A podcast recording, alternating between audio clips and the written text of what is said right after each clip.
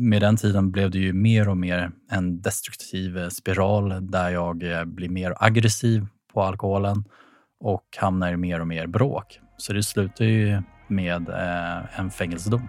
Mm. Att jag hamnar i fängelse på grund av en misshandel. Så att jag blir dömd för det då. Så mm. jag får två och ett halvt år.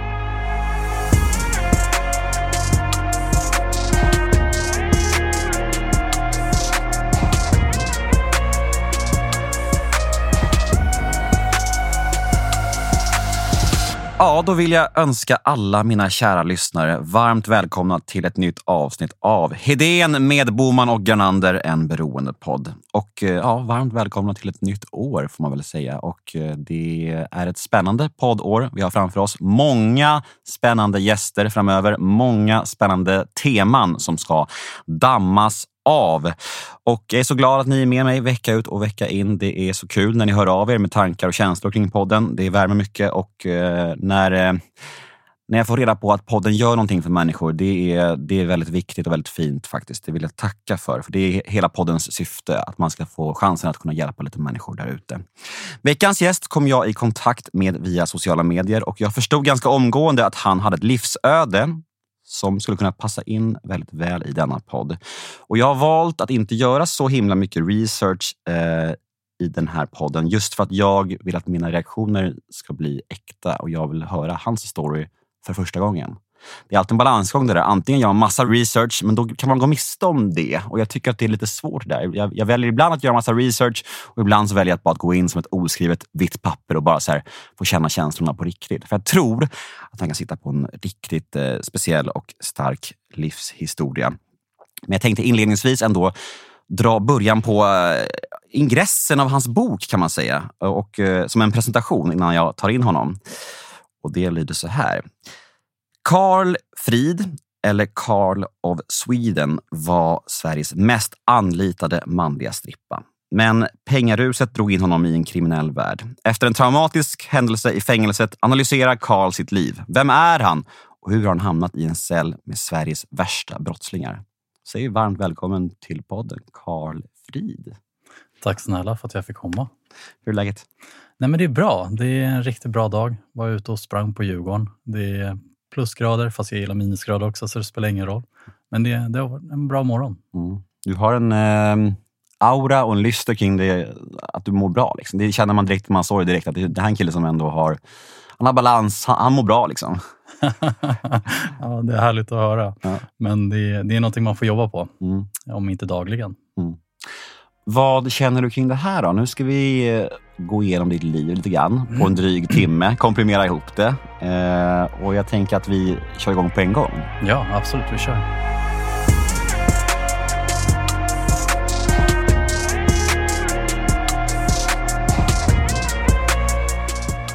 Vad tänker du att din historia tar sin början och, och vad är viktigast att belysa liksom från början? Nej, men jag kan ju gå igenom lite snabbt från, ända från början, när mm. jag var i småskolan, i lågstadiet. Eh, det började med att eh, jag blev mobbad av mina skolkamrater.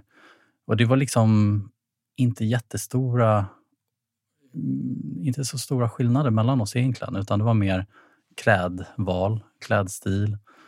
Det var mm, att jag tyckte om att kanske ta på mig lite finare kläder som eh, min mamma också uppmärksammade och uppskattade att jag tog på mig.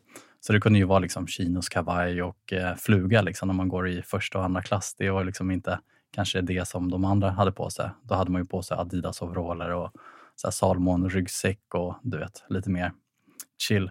Men vart i, vart i Stockholm var den här skolan? Det här var i Rågsved. I Rågsved. Mm. Så det är en förort till Stockholm. Mm. På den vägen var det så att eh, jag fick ju stå ut med ganska mycket slagsmål och eh, utanförskap som växte redan då. Och sen flyttade vi ut i skärgården och där blev det likadant. För att där blev det liksom att jag kom från stan, passade inte in i skärgårdsmiljö. Men eh, det var ju fina stunder där också, så det ska jag inte ta bort. Utan det var just det här att jag alltid känt mig utanför. Och Det är ju väldigt viktigt för barn att känna gemenskap. Men eh, det har följt efter mig ganska länge faktiskt, det här utanförskapet. Och Det är någonting jag analyserat och tänkt väldigt mycket på efterhand, varför det är så. Men eh, det kan ju vara någonting också som man skapar själv. Att man känner sig att man vill vara kanske lite unik. Mm. Fan, jag kan ändå känna igen det där, det där med att man... Jag var uppvuxen på Värmdö och det var ett ganska fint område, men, men ändå liksom i en väldigt stark vänsterfamilj. Vi bodde i kollektiv och så här, så då Mm. var man också lite annorlunda. Mm. Då hade, men jag hade både ett behov av att liksom höras och synas. För att jag kom från en trasslig uppväxt och hade inte det här liksom, jag hade ingen, ingen självkänsla och jag hade liksom inte fått så mycket bekräftelse som barn. Så jag hade ett behov av att liksom höras och synas i skolan. Mm. Samtidigt som jag bara ville vara en av alla andra. Det var ett konstant krig inom mig. Så här, fan, ska, ska jag bara vara tyst och smälta in eller ska jag försöka söka lite bekräftelse hos människor? Då blev man ju, som du beskriver, ett ganska lätt target att bli Mm. mobbad tror jag. Mm. Så jag, jag vill bara, jag ska, jag ska inte, jag ska, det ska inte handla om mig det här, men jag, jag känner direkt en likhet här av det du berättar. Så Nej, jag, men jag, jag hör vad du säger och jag förstår. Och jag var ju mer en tapetblomma så jag försökte vara liksom så osynlig som möjligt. Mm. Och sen har jag och mina resterande syskon, vi har ju liksom fått en uppväxt där barn ska synas och inte höras. Och jag tror inte det var liksom något negativt på det sättet att min pappa ville förminska oss på något sätt eller em, att vi inte skulle synas på det sättet. Men det var det att det var den uppväxten man hade just under 80-90-talet och i många andra familjer också. Mm. För det, det var ju liksom det här klassiska, ja, men där borta är barnbordet, familjen sitter här. Så är det ju inte idag. Nu springer ju barn överallt. Liksom. mm. Hur gammal är du? Jag är 45, Mm. så jag är 76. Mm. Mm. Men eh, vi är i skoltiden. Det är lite jobbigt för dig. Hur, hur går historien vidare? Eh, historien, eh, om vi hoppar direkt då från eh, den här skärgårdsmiljön till att flytta in till stan. Mm.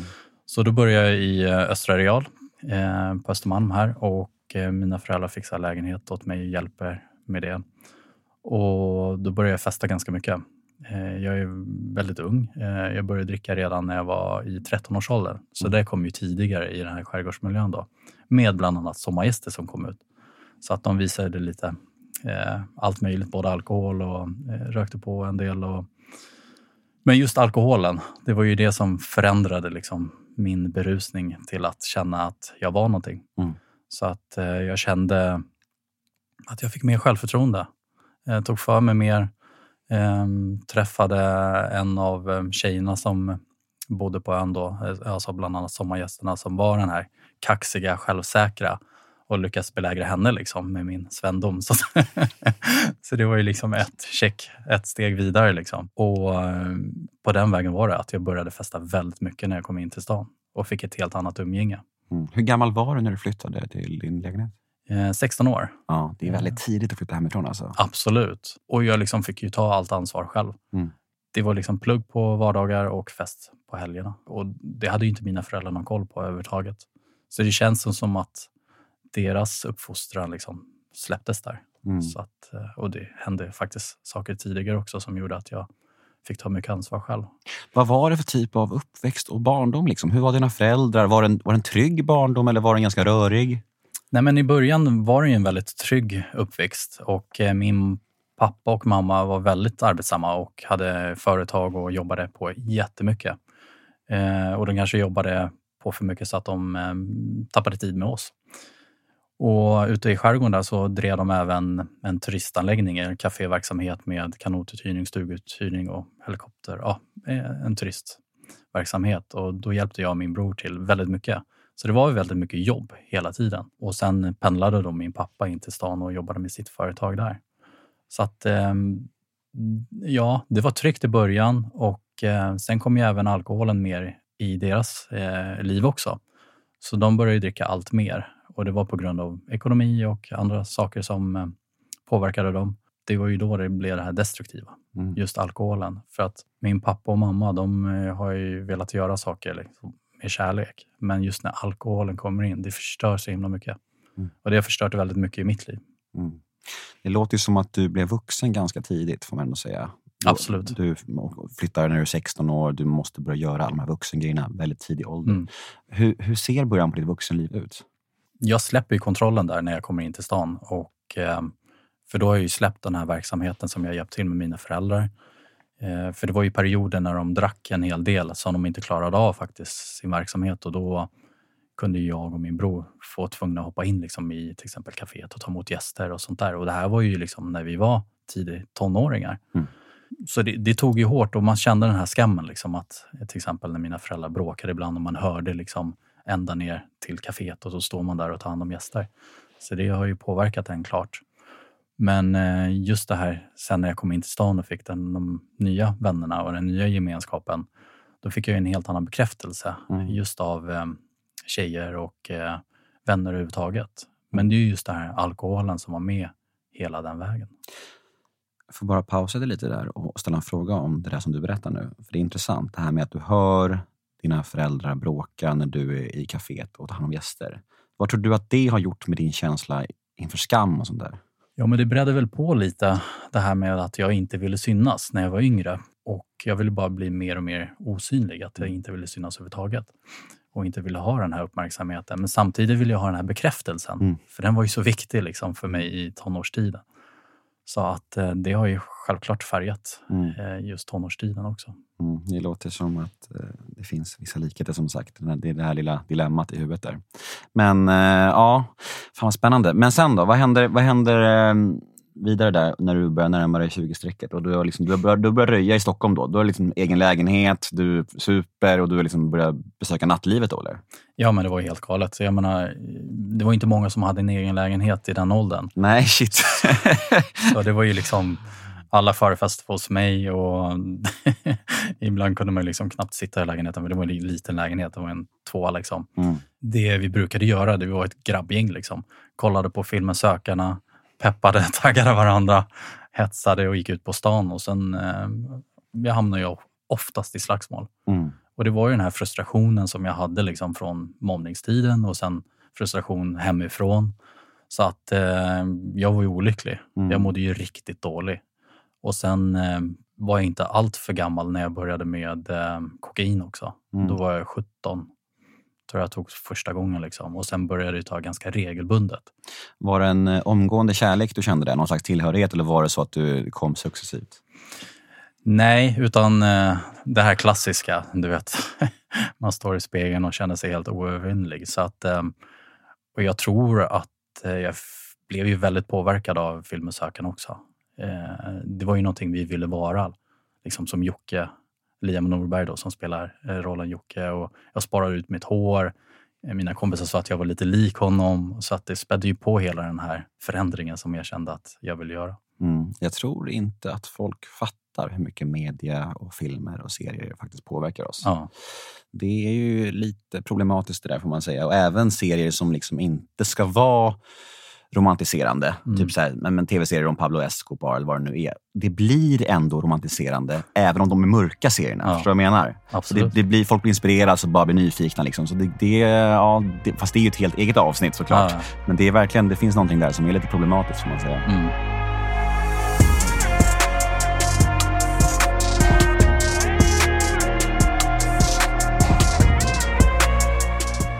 Då är du liksom igång får man säga, mm. i Stockholms nattliv. Och hur länge är det liksom kul och roligt? Och det låter ändå som att det ganska omgående blir trubbel. Liksom.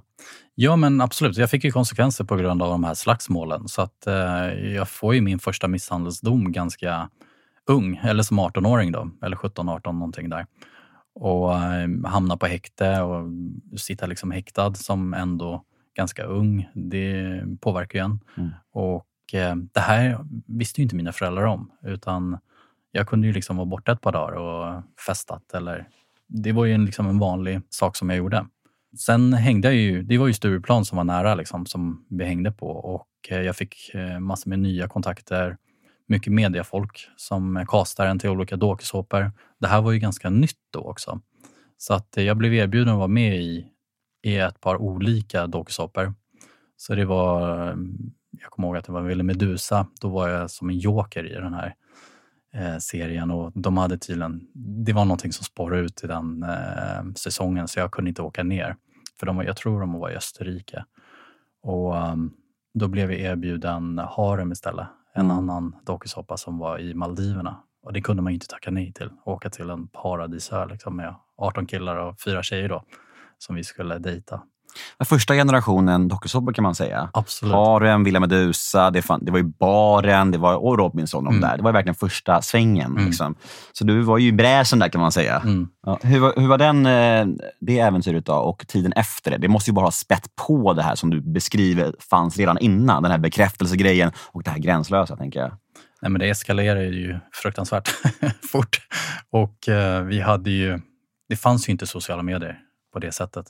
Utan vi hade väl någon egen sida, tror jag, haremsida och man kunde skriva mejl och sånt där. Och jag fick ju så 60-70 mejl om dagen från kvinnor. Och um, en del män också. Men eh, alltså det bredde ju på min bekräftelse och mitt självförtroende. Och eh, det här var ju faktiskt, avsnitten var samtidigt som baren, så jag vet ju att vi filmade liksom efter. Men eh, det kom eh, massa förfrågningar om bar, barturnéer som man gjorde då, gästbartender. Eh, och det var väl så det började hela min karriär som showartist. Att mm. jag började som gästbartender och åkte runt. Eh, ja, de flesta nog var, vet vad det innebär att man åker runt och gästar och skriver autografer, eh, dricker mm. och får pengar. Mm, jag vet. Återigen, vi har det gemensamt. Som sagt. Det är intressant. Alltså. Det, är, det är alltid spännande alltså, när man hittar så mycket likheter med sina gäster här. Men jag har ju varit på en sån turné också, som du kanske Absolut. vet. Ja, ja, ja. Med kungen av Tylösand och allt mm. sånt där. Och det är ju en eh, bizarr grej mm. på alla sätt och vis. Väldigt svårt att förklara för människor hur det är att åka runt sådär som ja, typ apor i bur. Men det finns också någonting härligt i det såklart. Att bara åka runt och få pengar för att dyka upp på en bar och få allting betalt och alla bara skriker ens namn. Liksom. Det är ju väldigt surrealistisk. Ja. Jättekonstigt. Och om man dessutom har en trasig, ja, men, trasigt förflutet, man är redan inne på den linjen, då är det ju, ja, men jag skulle säga, ett sånt kändisskap kan vara livsfarligt. Mm. Helt förödande. Liksom. Mm. Jag tror ju att, att, att mitt kändisskap och kungen av Tylösand, det, det, det skyndade liksom på någonting som skulle hända oavsett säkert. Men jag brukar säga också att just det här kändisskapet, mm. har man inte kanske en, en stark självkänsla, en, en, en trygg person, då kan det verkligen vara ja, men, ja, men livsfarligt. Liksom. Mm. Vad, vad, vad hände med dig alltså när, med all den bekräftelse och allt som hände där? Vad fick det för, fick det för konsekvenser? Både positivt och negativt? Ja, nej men, eh, just den här bekräftelsen gjorde ju att jag vågade eh, ta för mig mer och eh, våga chansa mer. Vågade kanske ta mer jobb som jag kanske inte hade det självförtroendet innan. Mm. Till exempel inom försäljning och marknadsföring och sådär. Men eh, just den negativa var ju liksom att jag började dricka och ta mer droger, eh, mer än någonsin. Och hur gammal är du här? Då är jag faktiskt mycket äldre. Eh, då är jag 25 år. Mm. Och då har jag redan festat på Stureplan i alltså åtta år. Mm. Och det här var ju liksom väldigt ofta. Och den här perioden under dokusåpa-tiden, då festade jag nästan fem, sex eh, dagar i veckan. Mm. Det var ju liksom, det kunde vara en tisdag, man bara, men vad är det för klubb som är uppe idag? Liksom? Alltså man, man, vill inte missa någonting och ändå man missar ju ingenting. För nej, det var knappt några ute på vissa vardagar. Liksom. Nej, den där känslan är märklig. Alltså. Ja. Fear of missing out. Ja, ja. Foam. Eh, när man liksom så tror att det kommer hända världens grej och sen när man väl går ut så är det bara exakt som varenda jävla gång. Ja, det är som hela måndag hela veckan. Liksom. Ja, tank, det... Tankevurpa deluxe. Ja. ja. Men eh, jag hade ju jättekul också. Det jag minns tänkte jag säga. Men det är ju många gånger som man haft blackouter och eh, med det här kändisskapet så kom det ju även mycket, eh, mycket trubbel, ännu mer trubbel för att eh, det var en hel del som störde sig eh, på att man var ute med tjejer och beställde in flaskor med vodka och jag har blivit gruppmisshandlad av liksom flera gäng ett antal gånger och hamnat på sjukhus. En gång till exempel kom jag ut på Kungsgatan från en klubb och jag har två tjejer liksom med mig, alltså vänner. Men det första jag gör liksom när jag kommer ut på gatan det är att få liksom ett knogjärn rakt över eh, läpp och ögonbryn. Liksom. Mm. Jag, jag hinner inte ens se vilka de är. Nej. Så att det, det är ju liksom en baksida med C-kändisskapet. Verkligen. Och du nämnde att det, det här leder dig in på det här med eh, vad heter det? Show, showartist? Vad showartist, ja. Och var det någonting som du hade varit liksom i kontakt med innan? Alltså det här med det som, du, det som mycket av ditt liv ska handla om sen. Det här med mm manlig strippa-grejen. Mm. Hade du någon, någon kontakt till det innan? Eller vad, berätta, vad hände? Nej, utan jag fick ju ett managementbolag som um, gav mig gig. Och uh, det här var ju efter gästbartender-tiden så började vi fortsätta med nattklubbsshower. Mm. Så det kunde vara Grease, det var Dirty Dancing, det var Studio 54. Det var allt möjligt. liksom. Och då var det ju mer seriösa akter som vi sjöng och dansade. Så då fortsatte jag liksom med hela turnélivet. Eh, och det fortsatte ju i många år. Tills jag fick då ännu mer förfrågan om eh, manlig stripp. Så att min manager säger liksom att eh, ja, men ska du inte börja köra det? Liksom. Det, mm. det börjar bli trendigt. Men där har vi ändå en tröskel, mm. tänker jag. Absolut. Det här ja. är en väg in i det hela. Liksom. Mm. Eller... hur, hur, kände du inför den tröskeln som ändå för många människor skulle vara mm. ganska stor? Mm. Men du kanske ändå, det kanske inte var så stor för dig? Jag tänkte att det inte var så stort för att eh, vi körde en Baywatch-turné och det, alltså, vi körde jättemånga, över 70 gig på några månader. Och eh, stod liksom i röda badshorts. Så jag tänkte, vadå, klä av mig lite inför publik, liksom strippa lite. Det är inte så stor grej. Men det är ju faktiskt ganska stor grej att stå och underhålla genom att klä av sig. Mm. Och dessutom stå helt naken, förutom att man visar ju inte eh, kuken liksom, utan visar mest rumpa och tisar på det sättet. Men eh, första gången det var ju kaos. Det var ju, jag hade ju liksom inte gjort en research hur man tar av sig. Liksom. Jag tänkte, nej men vadå, jag tar en stol, sätter mig och klär av mig. Men du, du vet, ta, ta av sig ett par liksom, tajta jeans och så har man stövlar på det. Nej men det går ju inte. Då måste du ju snöra upp skorna först. Då. Nej, men hela den biten. Du vet, man stapplar på ett ben och försöker liksom hålla balansen. Folk börjar kolla och fnissa. Liksom. Men sen eh, tog jag ju reda på man ska göra rip-off-byxor. Man, man har kardborreband liksom på sidorna som bara rycker. Liksom. Så mm. man tar inte av sig skorna överhuvudtaget. Du hade ingen mentor, ingen förebild som kunde lära upp dig? Nej, det är inte så många som håller på med det här mm. i Sverige. Nej. Utan jag hade liksom kollat på någon kompis och han hade några chaps på sig och sånt där. Mm. Jag tänkte att det var inte riktigt min grej. Men ändå perfekt för dig, tänker jag, att mm. få någon slags segway in i en parallell karriär som ändå, du får fortsätta att få den här bekräftelsen mm. och du kan också festa och supa och knarka liksom, på, mm. på ett ändå mer accepterat sätt än, än att åka runt på en barturné, tänker jag. Ja. Det är lite skillnad där. Nu det, blir, det blir mer ett seriöst jobb, men ändå samma destruktiva väg på något sätt. Precis. Och det är någonting viktigt som du sa där också, liksom att jag fortsatte ju dricka och ta droger. Så att det, jag hade ju inte den här nervositeten när jag gick upp första gången. Däremot när vi kommer in på det senare så började jag ju dansa helt nyktert och det var en helt annan grej. Mm. Det kommer vi till. Ja.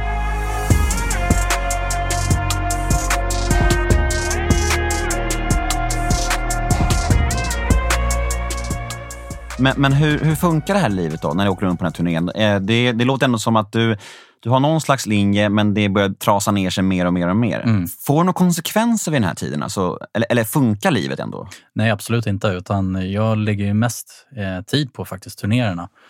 Eh, och eh, levde på det. Liksom. Och, eh, eller det var mer extra. Utan jag hade ju ett vanligt jobb också först till en början. Men sen förlorade jag ju faktiskt och få sparken på grund av att jag inte dyker upp på måndag, måndagar eller mm. tisdagar. Mm. Utan eh, det var ju ohållbart för att jag festade så mycket. Och eh, med den tiden blev det ju mer och mer en destruktiv spiral där jag blir mer aggressiv på alkoholen och hamnar i mer och mer bråk. Så det slutar ju med en fängelsedom. Mm. Att jag hamnar i fängelse på grund av en misshandel.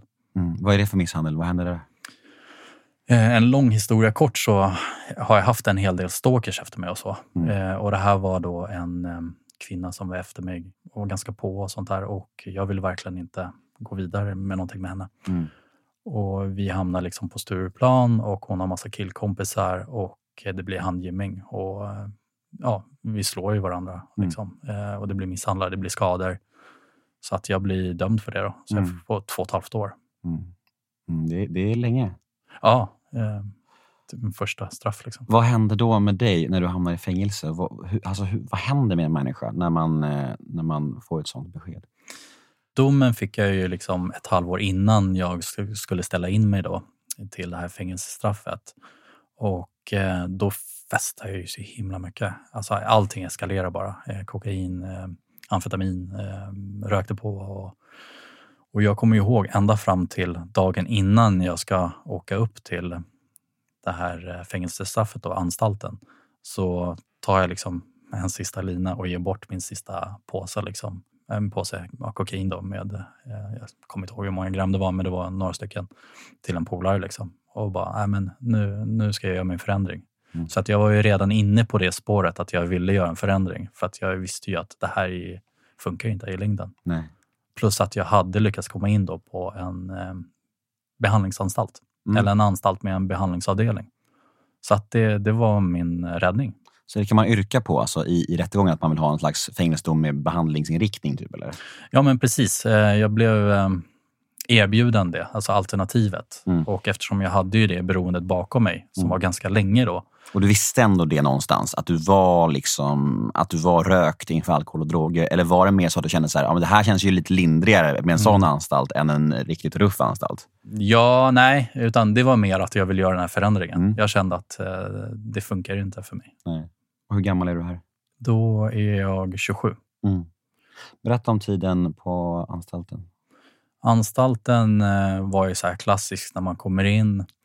Eh, nu vet jag inte hur många som eh, vet om hur det är på anstalt, men det är oftast ett förtroenderåd Mm. som kommer och pratar med den nyintagna liksom, och kollar vad det är för kille och känner av. Och det här var ju liksom ett gäng eh, äldre män som såg ut som de hade suttit väldigt länge. Alltså ett förtroenderåd som i folk som satt liksom. Ja, precis. Som de hade valt ut själva där inne. Liksom. Ja, ja. Internerna Shit, själva. Alltså. Ja, det är verkligen som på film. Ja, ja, absolut. Prison break liksom. Ja, ja. så här, nu ska du godkännas. Ja, ja, absolut. Ja. Och de ville ju kolla liksom, vad satt jag för och Ja, eh, hur länge jag skulle sitta, vad jag var för kille överhuvudtaget. ja. Och de var fyra stycken. Och, Var du rädd då? Ja, men det är klart att jag hade en rädsla inför vad som skulle hända. Däremot hade jag ju tryckt massa anabola innan, Mm. bara för att jag tänkte att eh, skulle det bli någonting så har jag i alla fall lite muskler att komma med. Mm. Och jag vägde över 100 kilo, så att jag, jag var ganska stor. Mm. Men samtidigt eh, har man ju den här lilla pojken i sig som självkänslan inte har blivit den känslan som man har idag. Liksom. Vad sa de till dig? Jag kommer inte ihåg ordagrant, men det var ju verkligen så här.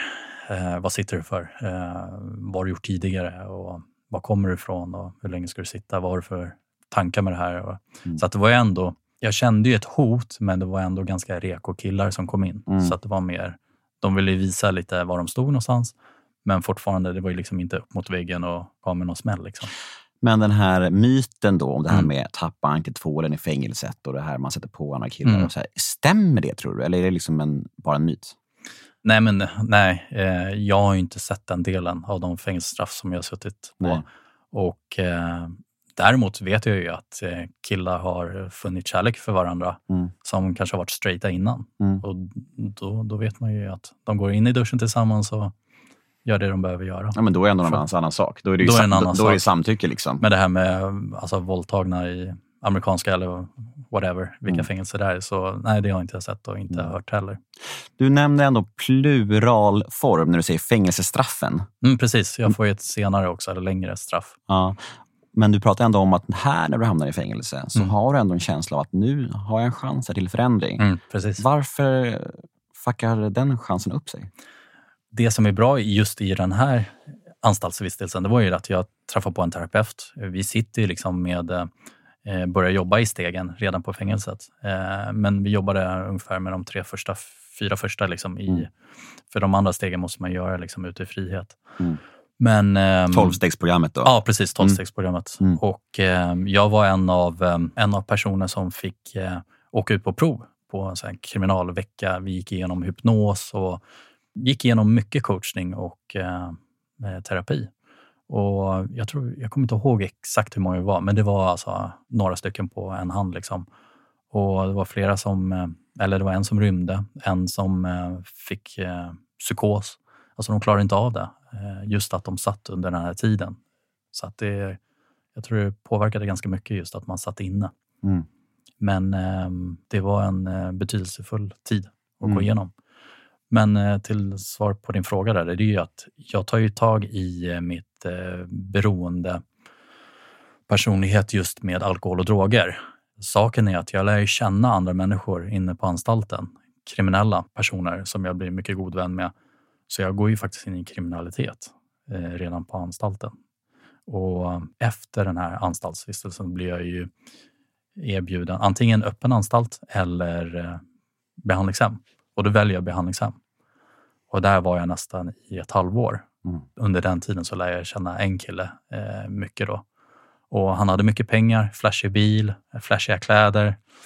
Och jag tänkte, ja men fine, nu har jag ju blivit av med alkohol och drogerna. Mm. Kan jag tjäna lite extra pengar? Mm. Och här får man ändå säga, eh, vill jag säga då för, Mm. för protokollet, att hade du varit en fu- full-blown 12-stegsprogram eh, ja, aktiv redan då, då hade det ju nog varit ganska svårt att leva ett kriminellt liv eftersom programmet bygger mycket på ärlighet. Liksom. Så att, eh, bara, för, bara för att säga det till lyssnarna, att, att om man är tolvstegare så är det nog rätt svårt att leva ett aktivt kriminellt liv. Eller det, det går inte, det är, det, liksom, det är omöjligt. Men jag vill bara säga det i alla fall. Eh, men men då, då kommer du ut och han blir någon slags förebild då? Eller? Alltså, men han blir mentor i det livet, kan man säga det? Ja, det kan jag säga. Och det roliga är att det här var ju verkligen en schizofren tid. För att jag visste vad jag gjorde för fel. Mm. Eh, jag kände ju det i hela kroppen. Jag har ju liksom gått in i det här programmet. Mm. Jag gick 90 eh, möten på 90 dagar. Jag mm. gjorde ju allting som man skulle göra. Men samtidigt tänkte jag att jag tjänar lite extra pengar. Mm. Jag tänkte liksom, ja, men staten har gett mig ett helvete, mm. tänkte jag då. Eh, men jag har ju tagit till med det här att jag blir av med alkohol och drogerna. Så att jag levde ett dubbelliv kan man mm. säga. Och jag började jobba som ja, framgångsrik säljare och jag hade, var avdelningschef och samtidigt som jag gjorde de här grejerna, kriminella sakerna. På tal om dilemman ja. i huvudet. Det där är så intressant, lite sidospår bara. Jag eh, på bussen för typ så här en månad sen så, så, mötte jag en kille. Eh, jag mötte hans ögon och det var en kille som jag hade sålt droger till i det aktiva. Och när jag blev clean då för sex och ett halvt år sedan så frågade jag min sponsor på programmet, vad ska jag göra med de här skulderna, de som är skyldiga mig pengar? Vad ska jag göra med det? För det är ju en, lite inne på samma spår som du är inne på mm. här, det här mm. dilemmat. Ja. Jag behövde ju pengarna, jag var ju fattig, ja, jag var ju pank. Men att, men att, driva in skulder när man ska liksom tillfriskna själv ur ett missbruk. Min sponsor bara, jag tror, är det här pengar du ska ha tycker du? I ditt, är det liksom, går det i linje med ditt, ditt nya liv? Och jag bara, nej det gör väl inte det antar jag. Så, och det var typ så här 6 500 kanske. Mm. Eh, och jag hörde aldrig mer från honom, den här snubben som mm. var skyldig mig 6 500. Mm. Och så mötte jag honom på bussen bara för ja, en månad sedan. Och jag var där med mina döttrar, han satt med sin dotter. Och jag mötte hans blick liksom, och han såg mig. Och jag såg på honom att han typ kände så här, oh shit, jag skyddar honom pengar, vad jobbigt. Jag kommer liksom, nu kommer han konfrontera mig. Men jag försökte, försökte bara kolla på honom med en blick som sa, det är lugnt. Liksom. Det, är, mm. det är nya tider nu. Alltså, mm. Fint att se det. Liksom. Ja. Jag fick inte tid att snacka, liksom, men det var någonting med att möta hans blick liksom, som och, och, och gå vidare sen, som var så jävla starkt. Än från det livet. Liksom. Och hans rädsla i ögonen. Liksom. Var inte det ganska skön känsla från, dig, från din sida också? Otroligt skönt. Mm. För det var ju samtidigt som jag kände, så här, min, min, jag ska vara helt ärlig, min, min spontana känsla var ju så här, fan han är skyldig mig 6 500. Mm. De pengarna, ska jag fråga om det? Men så tänkte jag på vad min sponsor hade sagt, för jag tänkte på det liv jag lever idag. Så här, jag kan inte driva in skulder från mitt aktiva. Nej. Det blir ju helt fel. Det går inte alls i linje med den jag vill vara idag. Mm. Så blev, jag, hade, jag hade velat snacka med dem också, men det, det fanns inte tid för det med barnen och allt. Men jag tror ändå min blick sa att liksom, det, det är lugnt. Det, ja. det, det, är nya tider nu. Liksom. Så det var fint för oss båda, tror jag, att få någon slags closure där på den grejen. Liksom. Ja.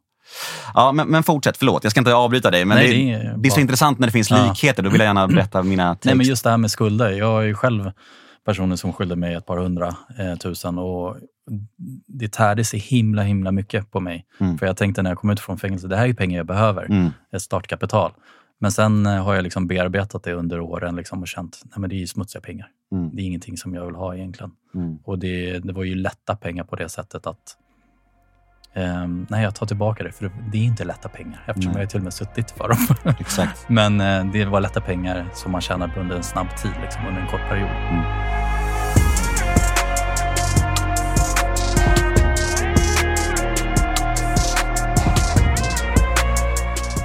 Och då står du inför det här eh, märkliga uppdelade livet här. Du mm. har liksom en kompis från fängelset som är någon slags mentor, eh, slash förebild får man väl säga, i liksom det kriminella. Och du själv försöker liksom bli nykter och drogfri och börja ett nytt liv på den sidan. Ja. Det är ju en, en lite konstig situation som jag vet att många ändå slåss med när ja. de kommer in i tolvstegsvärlden. De har en kriminell sida och det är liksom så här, och, och, och bryta med den är inte lätt, Nej. det ska sägas. Alltså. Nej, jag var yrkeskriminell i um, fyra års tid som jag levde på heltid. Liksom. Och jag hade en flickvän, en dåvarande flickvän som uh, drack väldigt mycket. Och då kommer det här tillbaka, den här destruktiva tiden. Liksom att så fort hon drack så drack hon alldeles för mycket och hon gjorde saker som eh, jag mådde jättedåligt över. Hon gjorde allt möjligt. Eh, oftast blev det ju slut och jag kunde ju liksom... Det var vissa nätter jag inte sa ett enda ord. Eh, och så vaknade man upp på morgonen och allt är som vanligt. Mm. Men för mig har ju alla de här känslorna liksom gått igenom den här natten och mår dåligt. Liksom. Och du var nykter då? Jag var nykter. Mm. Så att jag var ute och festade alltså nyktert mm. i den här gemenskapen under den här perioden. Och visst, det var ju roligt vissa kvällar liksom och nätter, men det, alltså det tärde så himla mycket på mig på grund av att det var ett dubbelliv. Och jag ville ju inte. Jag ville ju inte dricka. Jag ville ju inte ta droger heller. Och det gjorde jag inte heller. Men det var ju liksom inte, eh, jag var ju inte aktiv i programmet. Jag hade ju släppt programmet då också. Mm. Jag kommer ihåg också en eh, viss period där när jag gick väldigt mycket på möten så såg jag dig på ett möte. Är det sant? Nu ska man ju inte outa vilka som är på möten och sånt där. Men... Det, det får man göra om, Ja, eftersom, eftersom att jag är öppen med det. Så. Precis. Och, eh, När var det här typ? Det var, jag tror det var efter, var tydligen hos kungen av Tylösand 05 någonting. Kungen av Tylösand var 2010. 2010, så sent. Ja, Och då var det mitt andra straff. Då var mitt andra straff. säkert. Och för jag fortsatte där, ja men då kommer vi dit. Ja, vi kommer dit. Jag vill höra det här. Jag är Ja. nyfiken. Men, men ta oss igenom de här åren då. Ja, Ja. men precis. Eh, nej, men det slutar ju också med att eh, till slut åker jag in eh, på ett längre fängelsestraff av Mm. det- den här kriminaliteten. Och det är misshandel igen eller? Nej, utan det var ekonomisk brottslighet. Ja. Ehm, och jag fick fyra år. Så det var det jag jobbade med under de här åren då, som yrkeskriminell. Hur är det med ekonomisk brottslighet när man, när man väl får ett fängelsestraff? Är det så att kvittas då liksom sin, de skulderna man har? Eller är de kvar när man kommer ut? Ehm, jag fick en skuld på en miljon Mm. och ehm, det kvittades inte, utan det är, någonting, det är en kvarstad som jag fick. Ja. Så att jag, jag kan ehm, definiera om begreppet. Ekonomisk brottslighet var inte det jag satt. Jag satt för organiserad brottslighet, Mm. men med fokus på ekonomi. Liksom. Mm, Jag fattar. Mm. Och, eh, för vi importerade cigaretter eh, i containervis och då blev det det. Mm. Men det blev mycket hårdare straff då för att det var organiserad brottslighet. Mm. Så um, då kom jag ju till tyngre anstalter. Mm. Och har du hållit dig nykter hela den här perioden? Hela perioden har jag Ja. varit nykter. Eh, och sen när jag kommer till då andra straffet, då känner jag ju liksom, eh, och jag får rysningar faktiskt nu, för att eh, jag kommer ihåg så himla väl när jag blir gripen och under häktestiden dör min kusin. Och han var så här, ja, eh, vad kan man säga, old school gamet i kriminalitet också och blev skjuten eh, rakt genom buken. Men han dog av andra sviter senare då, av bland annat eh, tablett och drogmissbruk. Men jag kunde inte delta på hans begravning. Och det här var ju liksom en kusin som jag hade varit personlig assistent åt, så att vi var ju väldigt nära. Och jag kände att det här funkar inte, det, det går inte, jag kan inte hålla på att leva så här. Och då sitter jag i häktet och eh, blir transporterad sen till ett eh, annat häkte. Och där är jag nästan i eh, fem månader. Då. Mm. Och då är man ju instängd med eh, restriktioner. Så att, Du sitter alltså i princip i en cell i fem månader? Ja, precis. Eh, 24-7, eh, ute en timme om dagen på en tårtbit där man inte träffar någon annan. Mm. Så de enda jag träffar är när de kommer och lämnar mat. Eh, och jag, det var ingen som visste jag hade tagit vägen heller. Min dåvarande flickvän visste ju inte var jag var någonstans. Hon, hon visste ju om det livet jag levde, så att någonting hade ju gått fel. Men det var bara det att eh, det tog två veckor innan hon fick mitt första brev. Mm. För det skulle gå igenom advokat, åklagare och sånt där. Mm. Men eh, den tiden var ett uppvaknande och eh, allting stärktes så mycket tydligare att jag måste göra den här förändringsresan. Och att du måste göra det i alla dina angelägenheter? Precis, Mm. i alla stegen, i, i allting. Mm. och när jag kommer till eh, nästa då, anstalt eh, som var mycket tyngre, där var vi ganska få personer på en avdelning. Där satt jag ett år. Jag tror vi var sju pers. Och sen eh, var det flera olika avdelningar som öppnades upp i vissa tider då, när vi skulle äta och sådär. Men där satt jag med olika mördare och Hur var den känslan? tyngre. Sitta med, folk, sitta med folk som ändå du... Jag, jag misstänker att du ändå känner så här, det här är ju det här är ganska knäppt att jag sitter med mördare. Ja, precis. Men samtidigt så fick jag ju liksom höra deras berättelser. Nu var det ju bara deras sida, så jag fick aldrig ta del av den andra sidan. Men eh, det kunde ju också vara vanliga människor Ja, som har gått alkohol, droger Exakt. och gjort alltså, fel saker på fyllan. Mm. Och man vill ju inte försvara mördare, det ska man Nej, aldrig nej, göra såklart. inte. Men jag, jag, jag förstår ändå vad du menar, Mm. för jag intervjuade Nils Bergman, som är, han har den här Rättegångspodden. Ja, Jag intervjuade honom i min andra podd nu Mm. här- häromdagen. Och han pratar lite om det här, att när man träffar mördare och får, och får höra deras historia, deras Mm. bakgrund och när man liksom gonar ner sig i det, mm, grottar ner sig i all research, då får man ändå en annan bild, ett annat perspektiv. Man får en helhet som gör att det ursäktar inga mord, det försvarar ingenting, Mm. men det ger ändå någon slags förklaring till det. Någon slags här, det man får en människa bakom det, ett Mm. perspektiv som man inte får när man liksom hör om ett mord eller läser i tidningen Mm. eller vad det nu är. Då är det bara ett monster. Liksom. precis. Men när man får reda på all, allt annat, då blir det som att det är en, det är en människa med ett Mm. öde, med vissa förklaringar bakom. Liksom. Ja. Under det här straffet då, så tar jag till mig alla olika um, gruppsessioner som jag kunde få ta del av. Så att det, jag gick ju liksom alla program som de hade Mm. för att bli av med eh, beroendepersonligheten. Då. Mm.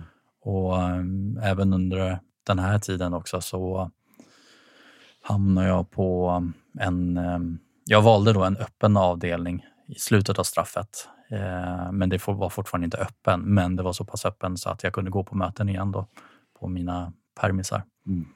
Eh, och det var där då som jag såg dig. Och det var så himla roligt för att det var, eller roligt, men det är ju tragiskt, men det är roligt att jag kunde ha igenkännande att jag hade ju sett dig på tv då. Jag följde ju hela den här säsongen för att jag satt ju inne och man kollade på tv. Mm. Och eh, jag tänkte att, och jag hade sett någon annan dokusåpa-deltagare också.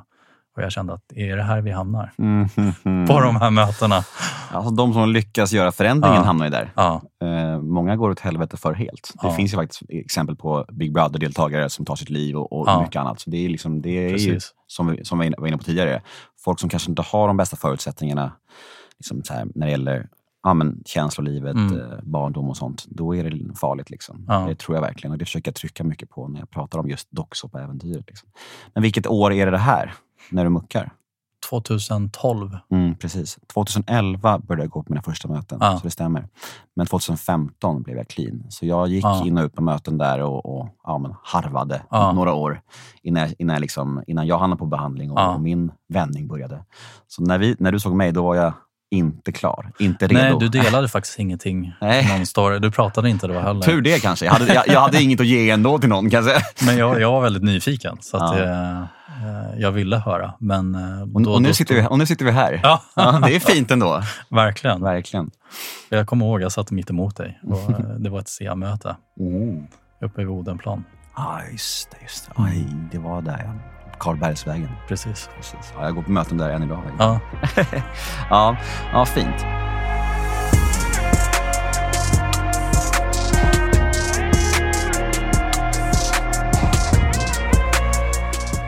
Men, men du, du muckar där 2012 och då har ändå någonting fundamentalt förändrats i dig. Då är du liksom villig att, att, att förändras helt. ja precis. Hur går det? det? Det kan ändå inte vara riktigt spikrakt, tänker jag, när man ska lämna en hel livsstil sådär. Nej, utan ehm, jag har ju inga pengar och ehm, jag försökte liksom hitta olika sätt som... För hela tiden har jag jobbat med försäljning en hel del i mitt liv och då ville jag liksom utbilda mig. Och jag kände det här, min bror var liksom civilekonom och han har alltid varit den duktiga liksom av oss och jag har alltid varit liksom svarta fåret. Och um, kände att jag behöver utbilda mig, så jag började göra det eh, inom sälj och marknadsföring, om IT-sälj och export. Och, ja, det är en utbildning på fyra år som det blev. Men under den här tiden då så fortsätter jag med showartisteriet och eh, ännu mer stripp. Mm. Och till en början liksom, när jag kom ut och skulle liksom kliva upp på scen helt nykter. Mm. Nej men alltså, det var, jag mår ju bara dåligt när jag tänker på det. Och stå där och darra och liksom försöka ta med kallingarna liksom, på Ja, man ett kan ju dra- sensuellt sätt. Man kan dra en parallell här till det här med att, att dejta nykter och Ja. ha, ha sex nykter. Ja. Det här är ju liksom sju nivåer upp. Ja, verkligen. Och jag hade ju liksom dansat innan den perioden också, innan fängelsestraffet, när jag var nykter. Mm. Men det här var liksom på ett helt annat sätt också. För att nu kände jag mig att det är bara jag. Mm. Jag ska ju vara helt ärlig nu med alla mina känslor och Mm. vara öppen liksom med vad jag känner. Och jag kände att det inte var riktigt rätt heller.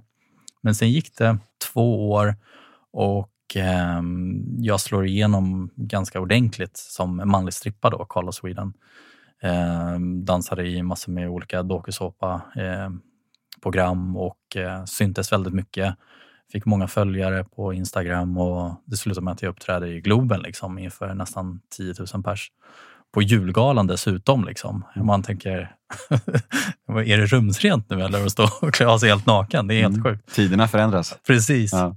Och jag har ju liksom fått hela den här bilden att folk har sett ner på mig och de har ju gjort det. De bara, men ska du inte sluta med den här skiten? Liksom? Mår du verkligen bra av det? Helt plötsligt får jag liksom klapp på axeln.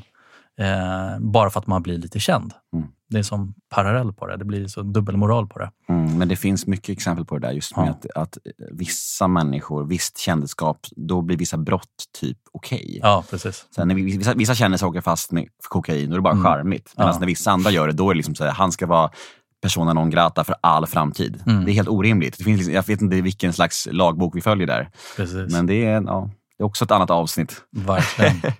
Och det jag vill eh, eh, nämna också. Innan jag åkte in på den här andra anstalten så gjorde jag mycket privata eh, lapdance och stripp och sånt där som var väldigt destruktiva. Så där gick jag över mina gränser väldigt mycket. Så att, eh, Där var det helt naket. det var helt naket. Eh, jag kunde till och med göra sexuella tjänster, Mm. gå emot mina värderingar helt. Och, eh, Det här gjorde ändå nykterheten, tänker jag. eh, både och, precis. Ja. Hur, hur, men hur, hur gick du över den tröskeln?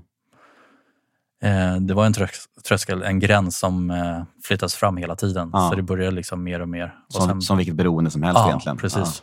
Ja. Och jag, det är det jag kände sen när jag eh, åkte in på andra straffet. Att nej, men nu måste jag bli kvitt liksom, Mm. alla destruktiva delar i mitt liv. Ja. Mm.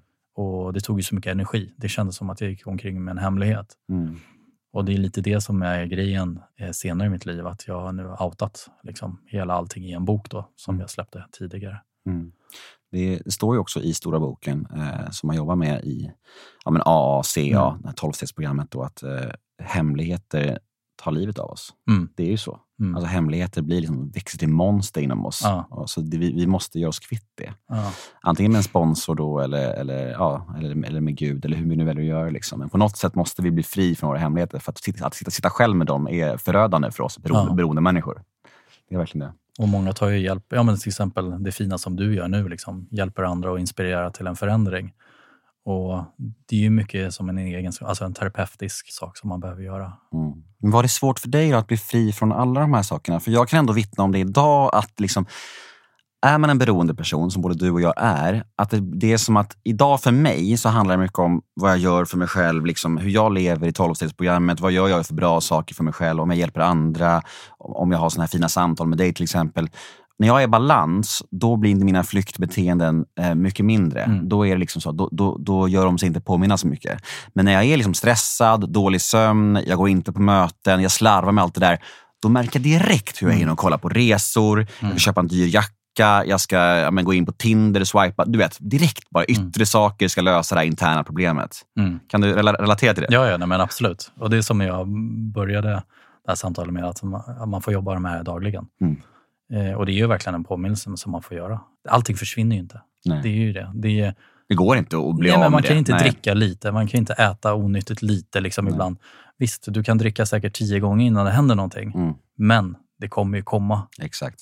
Och eh, jag var ju faktiskt nykter i nästan tio år. Mm. Men eh, sen började jag dricka När, då, när var det här? efter andra fängelsestraffet. Mm. Efter ett par år träffade jag en tjej och eh, jag tänkte att nej men vadå, jag tror inte jag har det här beroendet längre. Och då var jag inte i stegen heller. Och som sagt, jag drack en hel del eh, och flera gånger och vi hade så himla roligt. Sen kom det här destruktiva. Jag Mm. började må sämre och sämre och eh, det blev bråk mellan oss och jag kunde liksom inte, när hon flippade, då kunde inte jag hantera det heller. Så att eh, jag kände att nej men det här, det här funkar inte, jag kan inte dricka. Nej. För om jag var nykter, ja men då skulle jag ju stanna kvar och jag skulle liksom försöka lösa problemet. Nu, men nu kunde jag lika bra sticka. Liksom. Mm. Jag stack istället. Liksom. Mm. Jag tror att det är viktigt att påminna folk om det där. Just det här att vissa människor kanske tror att ja, men om man är alkoholist och narkoman och så klarar man att dricka en, två gånger, ja, men då är man inte alkoholist och narkoman. Mm. Det funkar inte riktigt Nej. så. Det, och det står också i, i stora boken det här med prova att göra det fler än en gång. Prova Mm. att göra det fler gånger. Mm. För jag vet ju att om, om, om någon ställer en öl framför mig här och säger till mig så här, med en pistol mot mitt huvud, drick den här ölen Mm. men inget fler. Mm. Då grejer jag det såklart. Mm. Men jag vet också att om jag börjar dricka igen då och då så kommer det komma ett tillfälle. Mm. Det kommer komma en dag Mm. där det går åt helvete.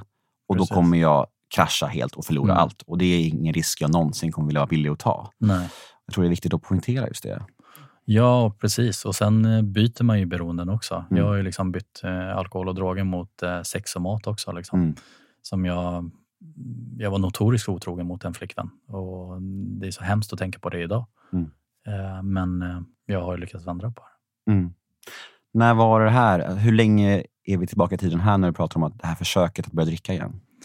Eh, nej, men det här är um, ett år efter andra fängelsestraffet. Mm. Men då drack jag bara, Mm. säg att jag drack tio gånger. Mm. Och sen kände jag att det här funkar inte. Nej. Sen tog jag ett återfall 2015 Mm. och då hade det gått ett och ett halvt år i nykter, eh, nykterheten. Och då sparade det helt. Mm. Eh, jag åkte på en efterfest. Eh, jag provade saker som jag inte tagit tidigare, liksom ketamin och mm. eh, tog ja, allt möjligt. Amfetamin, kokain, cola. Och det vittnar... Eller cola, samma sak. cola, kokain, ladd. ja. Nej, men det vittnar också om hur progressiv den här sjukdomen ja. är. Mm. Att man liksom inte, vissa tror ju det, att om man efter ett långt uppehåll så kanske det, börjar från, det här var från början. Men, ja. men man börjar ju där man slutade. Om, inte, om inte hundra resor värre. Absolut. Den här gränslösheten, de här spärrarna är ju totalt bortblåsta. Och det här skulle liksom vara en mysig kväll som jag och min flickvän hade. liksom, eh, ja, men vi hade hyrt ett hotellrum och vi skulle mysa. Och, mm. nej, men det skulle vara en fin middag, men mm. spåra helt ute i en förort på en efterfest. Mm. Och jag kommer ihåg jag står på alla fyra i, i ett par timmar och kommer inte till, to toaletten. Liksom. Nej. Jag hamnat liksom i en så här slags psykos. Liksom. Ah. Och min dåvarande flickvän eh, hittar ingenstans, men eh, drar därifrån för hon hatar droger. Mm. Och um, då vaknade jag upp där några timmar senare på golvet och liksom, nej men, nice kväll. Mm. Nu är det bara att försöka bita äpplet och försöka åka till hotellet och sen åka hem. Då. Men eh, då höll jag upp ytterligare något år. Sen träffade jag en ny flickvän en eh, yngre flickvän och vi pratade om att eh, nej men vi måste ju dricka någon gång tillsammans. Ja, herregud. Ja, Vad är det som säger att det ska funka den här gången? Nej, exakt. Nej, men det, är, det, men det, ja. det är ändå bra, för det belyser alltså, mm. vansinnet i beroendehjärnan. Ja. Den här mentala besattheten, när man ska greja det. Andra yttre omständigheter ska göra att nu kommer det gå bra. Ja. Om och om och om igen.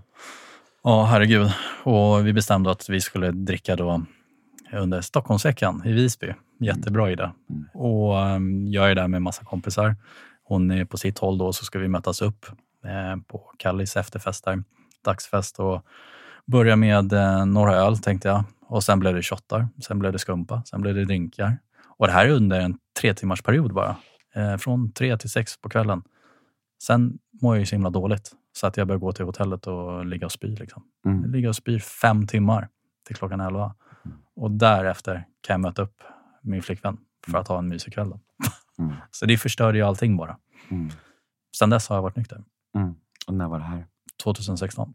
Mm. Så det är inte jättelänge, men det är um, från att jag började då, från 2005, så um, har jag gjort några återfall. Mm. Vad gör du för dig själv idag för att hålla dig nykter? Och, och, eh, för det känns ju som att nu har du verkligen kapitulerat på riktigt. Nu vet du att det liksom inte går. Mm. Vad, vad, vad gör du för dig själv alltså för att du ska må bra idag? Jag tänker jämt eh, konsekvenser. Vad får jag för konsekvenser? Alltså konsekvenstänkandet. Att, liksom att eh, det går inte att dricka. För mig är det så här, alkohol, droger, det finns inte i mitt liv. Eh, likadant med anabola. Allt det här, liksom, det, det finns inte för att jag vet hur det kommer sluta. Och likadant med andra beroenden. Det blir liksom en daglig reminder liksom att skulle jag göra det här så kommer det leda till det här. Mm. Oavsett om det kommer förr eller senare. Men jag vet att det kommer hända. För nu har jag testat det så många gånger så att jag vet vad slutsatsen blir. Mm. Och eh, sen har jag mm, gått på en del möten igen eh, och skulle nog vilja börja jobba mer i programmet igen. Mm. Dels för att eh, påminna, påminna mig själv om program och stegen. Dels för att kunna hjälpa andra också. Mm. Idag jobbar jag som hälsocoach sedan några år och um, jag vet ju hur viktigt det är att liksom hålla sig fast i det som man um, behöver för att fungera i vardagen. Mm. Struktur, rutiner för mig. Ja, det är ju tio år sedan vi sågs på ett möte så det kanske, ja. det kanske ses på ett möte snart igen. då. Ja, absolut. Nu ska vi koppla in eh, Robert Boman och Felix Granander för att svara tillsammans med mig på veckans lyssnarfråga i The House svarar.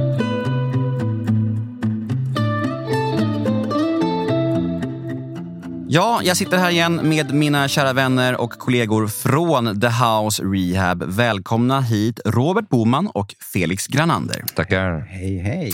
Och eh, ja, jag tänkte i vanlig ordning fråga hur ni mår idag. Vi mår fint. Det har hänt lite saker hos oss. Ja, berätta, berätta. Men vi har precis slagit upp portarna till The House Salubrity, vårt nya gym. Mm. Eh, hälso... Hälsokonceptet skulle man kunna kalla det. Eller vi säger att det är en hälso, hälsostudio. Ja. Eh, där vi egentligen kommer fokusera mer på allmän hälsa, träning, kost, sömn och egentligen försöka föra in de här elementen i vår vård och kunna hjälpa klienter även med de sakerna. när man kommer in i ett tillfrisknande så är det väldigt många som helt plötsligt får upp perspektivet för sin hälsa. Något som vi ofta glömt bort under ett aktivt missbruk eller beroende. Och det tänds ofta en ny flamma att ta tag i de här sakerna. Vi kan ha värk och vi kan ha obalanser i kroppen. Sömnen kan vara helt utslagen. Liksom. Och Då är det väldigt viktigt att man kan hitta lösningar på även de här. För ifall man inte kan sova så är det ganska svårt att leva ett tillfrisknande. Mm. Kanon ju! Ja, det är jättefint och det är en liten, eh, fin, eh, eh vacker naturligtvis. Mm. Vi tycker ju om att göra saker vackra. Mm. En härlig lokal i, i Gamla stan. Eh, runt hörnet från Skeppsbron? Runt hörnet från, från vår öppenvård. Och eh, här, här kan du boka din personliga tränare som, mm. som visar dig och vi utgår efter, efter klientens behov och tillstånd och vad det är för någonting vi mm. behöver titta på. Som i allt ni gör? Ja, och, och, man får faktiskt gymmet för sig själv när man tränar. Det är mm. one-on-one med PTn. Mm. Eller kiropraktorn eller vad, vad man gör där inne. Mm. Fan vad grymt. Ja. Kanon. Vi hugger tag i veckans fråga. Mm. Ja. Mm. Som lyder så här. Hur ser betalningsupplägget ut på The House? Finns det varianter så att även the average Joe kan få behandling hos er? Eller är det främst för folk som är lite högre upp i näringskedjan? Inte, jag skulle inte säga att det är bara för folk uppe i högre näringskedjan. Utan eh, vi är inte anslutna till, till stadsdelsförvaltningen. Så, så man går inte till socialtjänsten och får vår, sin behandling bekostad hos oss. Eh, en arbetsgivare kan naturligtvis bekosta den. Eh, det som skiljer oss från många, av andra, många andra behandlingsenheter i Sverige är att de flesta kräver förskottsbetalning. Ehm, vi gör faktiskt inte det, utan vi, vi, vi hoppas alltid kunna hitta en lösning för, för klienten. Och där det viktigaste är inte att pengarna sitter på kontot, utan vi, vi kan göra upp en liten avbetalningsplan. Eh, vi sätter 30 dagar på en faktura och, och så vidare. Så det viktigaste är inte pengarna på kontot som det är på många andra ställen. Bra. Kanon. Det var kanonsvar och jag tror att det rättar ut vissa frågetecken för många som är nyfikna på vad behandlingar och sånt kostar. Liksom. Absolut. Och något som är viktigt att nämna det är att vi är inte billigast i Sverige. Men vi är inte dyrast heller. Nej. Utan vi ligger faktiskt i mitten. Mm. Skillnaden är att vi riktar oss till privatpersoner och företag. Mm. Ja, och om man vill komma i kontakt med er, då mejlar man ju Sandra hos er. Det gör man. Mm, på mejladress? Sandra at thehouserehab.com. Tack för idag grabbar. Tackar.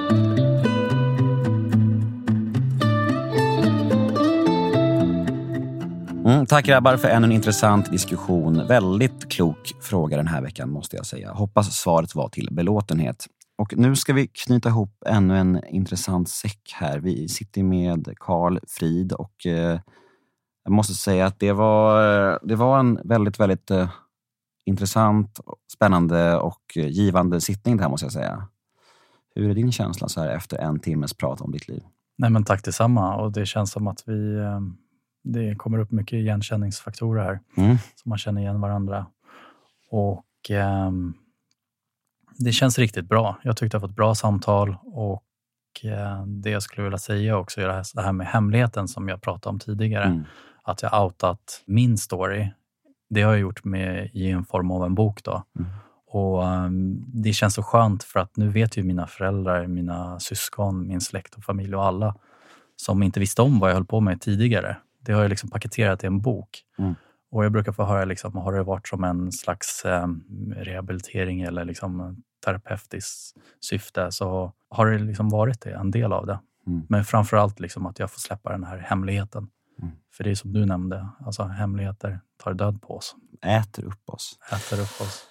Varje gång jag sitter med någon som har släppt en bok och som har ett eh, lite stökigt tidigare liv så blir jag ändå nyfiken på det här med hur man förhåller sig till andra människor i sitt bokskrivande. Eftersom att den frågan var väldigt eh, komplex för mig när jag skrev min bok.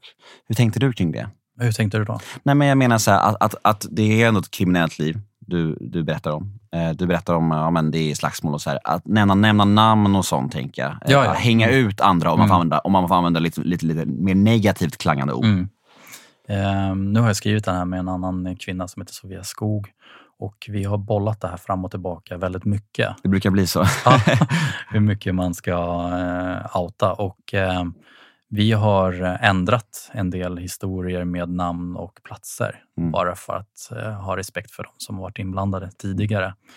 Och Det känns bra tycker jag. Och Sen eh, känner jag att det är ändå min historia. Mm. Jag måste få äga min story i mitt liv. Mm. Ja, men jag, jag håller helt med mm. och jag är enig i vad du säger. Boken heter? Under skinnet, en manlig strippas bekännelser. Mm. Och den finns lite överallt? Absolut. Akademibokhandeln, mm. Adlibris. Finns det ljudbok? Ljudbok, Storytel och Bookbeat. Vem läser in? Det är Anders Bläntare, mm. en skådespelare. Toppen. Du, eh, ja, jag vill bara säga tack för din tid och tack för att du kom hit. Det här var väldigt fint. Tack snälla för att jag fick komma. Och tack alla älskade lyssnare där ute. Det är så mysigt att ni är med oss vecka ut och vecka in och jag hoppas ni kan ta med någonting från det här avsnittet. Gå gärna in och följ oss på Instagram. Där heter vi Hedén Boman Granander kort och gott. Vi hörs igen nästa onsdag. Var rädda om er. Puss och kram.